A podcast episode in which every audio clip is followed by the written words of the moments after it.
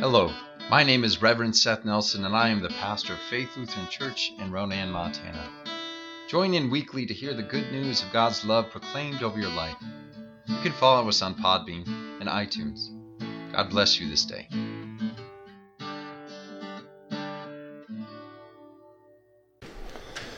Please stand for the reading of the Gospel. Our Gospel passage for this week comes from John, the 20th chapter. Glory to you, Lord. When it was evening on that day, the first day of the week, and the doors of the house where the disciples had met were locked for fear of the Jews, Jesus came and stood among them and said, "Peace be with you." After he said this, he showed them his hands and his side.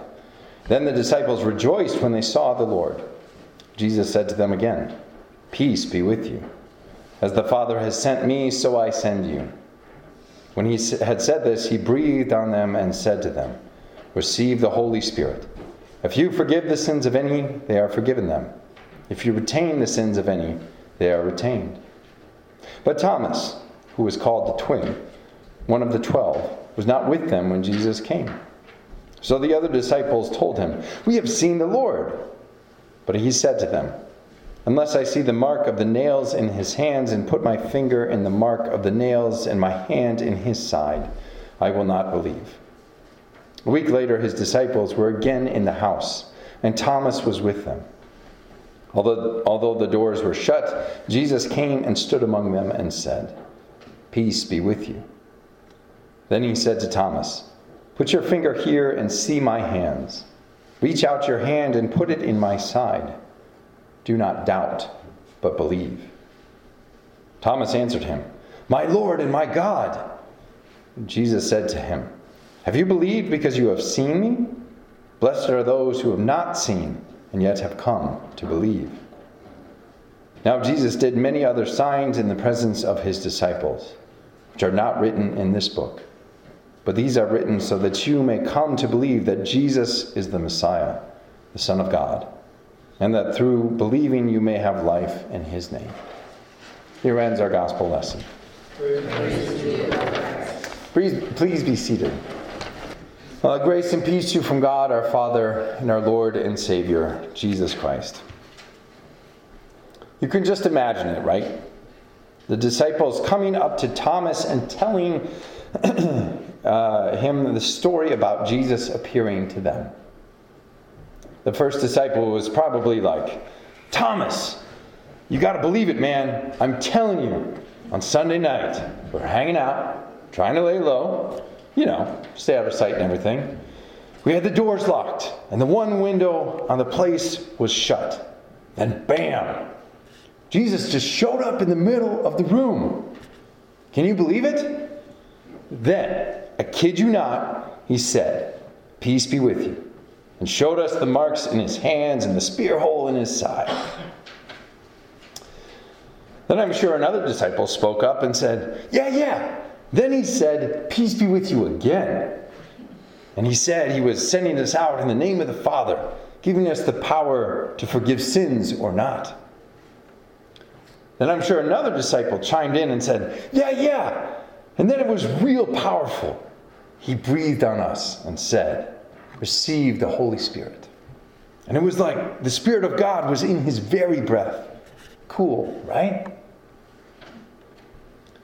It's not hard to imagine the wheels spinning in Thomas' head as they were saying all of this. Jesus? Alive? Walking through walls? Really, guys?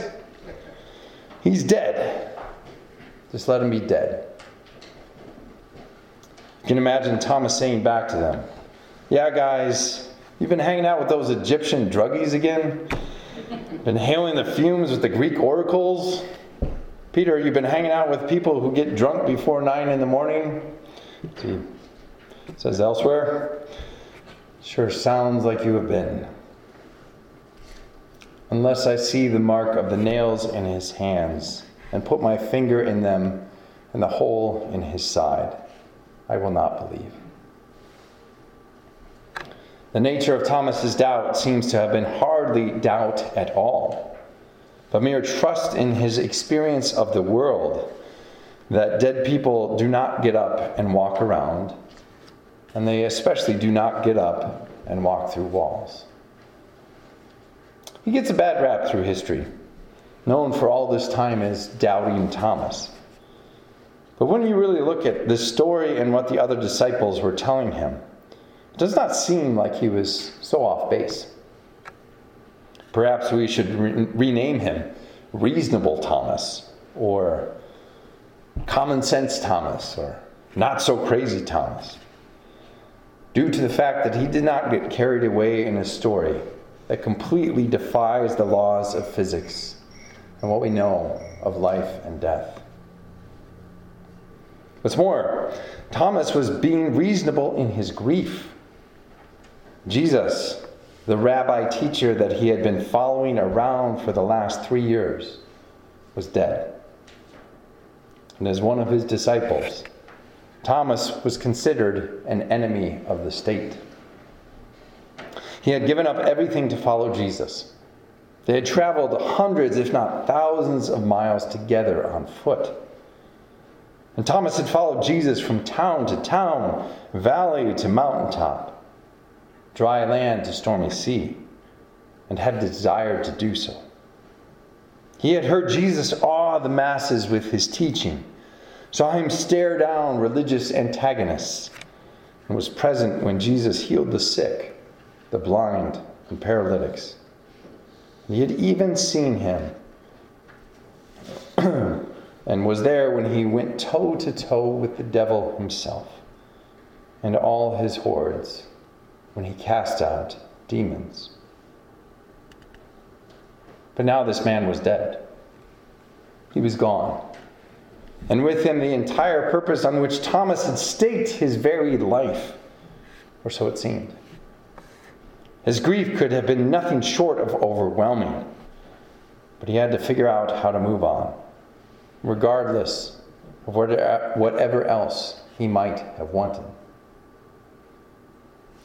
So, when the other disciples came to him, excitedly telling him this crazy story about Jesus being alive and just showing up in the middle of locked rooms, his desire for evidence of Jesus' resurrection was not only reasonable, it was healthy. He maybe even thought that it would help the other disciples too. They seemed pretty committed to this outrageous story, so perhaps he could help them let go. Let go and move on by giving them an impossible challenge. Unless I see and touch him myself, I will not believe that he is risen. It is always a little rough when a friend lays things out straight, but sometimes it's good too. In a way, Thomas was doing this for the other disciples. He was telling them, this needs to be more than just a story, because the story is not good enough. Fortunately for him and for us, it is indeed more than just a story. That very next Sunday, they were gathered together again in the same place with the doors just as locked as they were before when Jesus showed up. And he showed up again. There it was. He just showed up. Poof. Just like the first time, which was so difficult for reasonable Thomas to believe without having been there, Jesus was present with them once more. Just as when he appeared before, he said, "Peace be with you." But this time he cut to the chase with Thomas. Notice, Jesus was not around when Thomas said that he needed to see and touch to believe. Jesus was not overhearing anything or eavesdropping, at least as we know from Scripture. This was only the second time, not including the encounter Mary had with Jesus, that their Lord appeared among them. And during the week in between is when Thomas expressed his doubts about their story. It is mysterious and mystifying that Jesus would know what they talked about. But he did. So he said to Thomas right away, "Put your finger here and see my hands. Reach out your hand and put it in my side. Do not doubt, but believe." He knew what was in Thomas's mind and heart without even asking. He did not need to hang around all week to need to know what Thomas was desiring deep within. In response to this, Thomas just shouted out, "My Lord and my God!" After all that, Thomas did not even put his hands in Jesus' wounds. He did not touch his teacher like he said he must have. He believed anyway, just by seeing Jesus. But apparently he did not really need to do what he said he did. It's kind of a funny turn of events at the end of the story. But apparently seeing Jesus alive again was enough. The disciples' story proved to be true after all. Jesus was alive, and he did show up among them through shut doors, just like they had said. And Thomas knew now for sure, because Jesus did it again.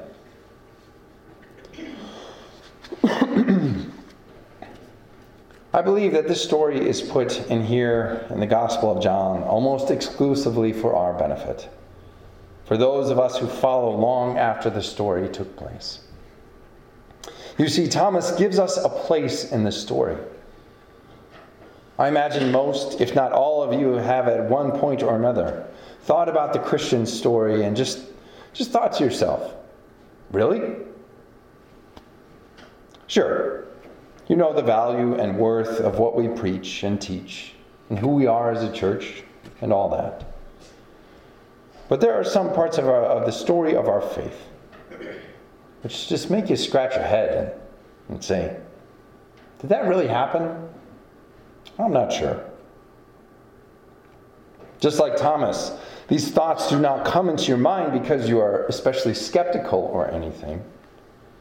You do not have to be a conspiracy theorist like somebody who does not believe in the moon landing or that Lee Harvey Oswald shot Kennedy or anything like that to have some valid concerns about the details in our story.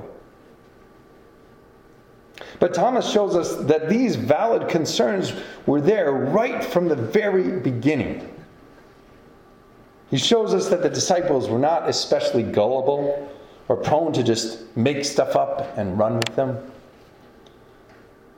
Thomas shows us that from the very first moment possible, people have been doubting or finding it at least hard to believe in the resurrection of our Lord and his presence among us. From the very first time the story of Christ's resurrection was told to somebody who did not witness it directly, the response was, "Unless I see and touch him, I will not believe."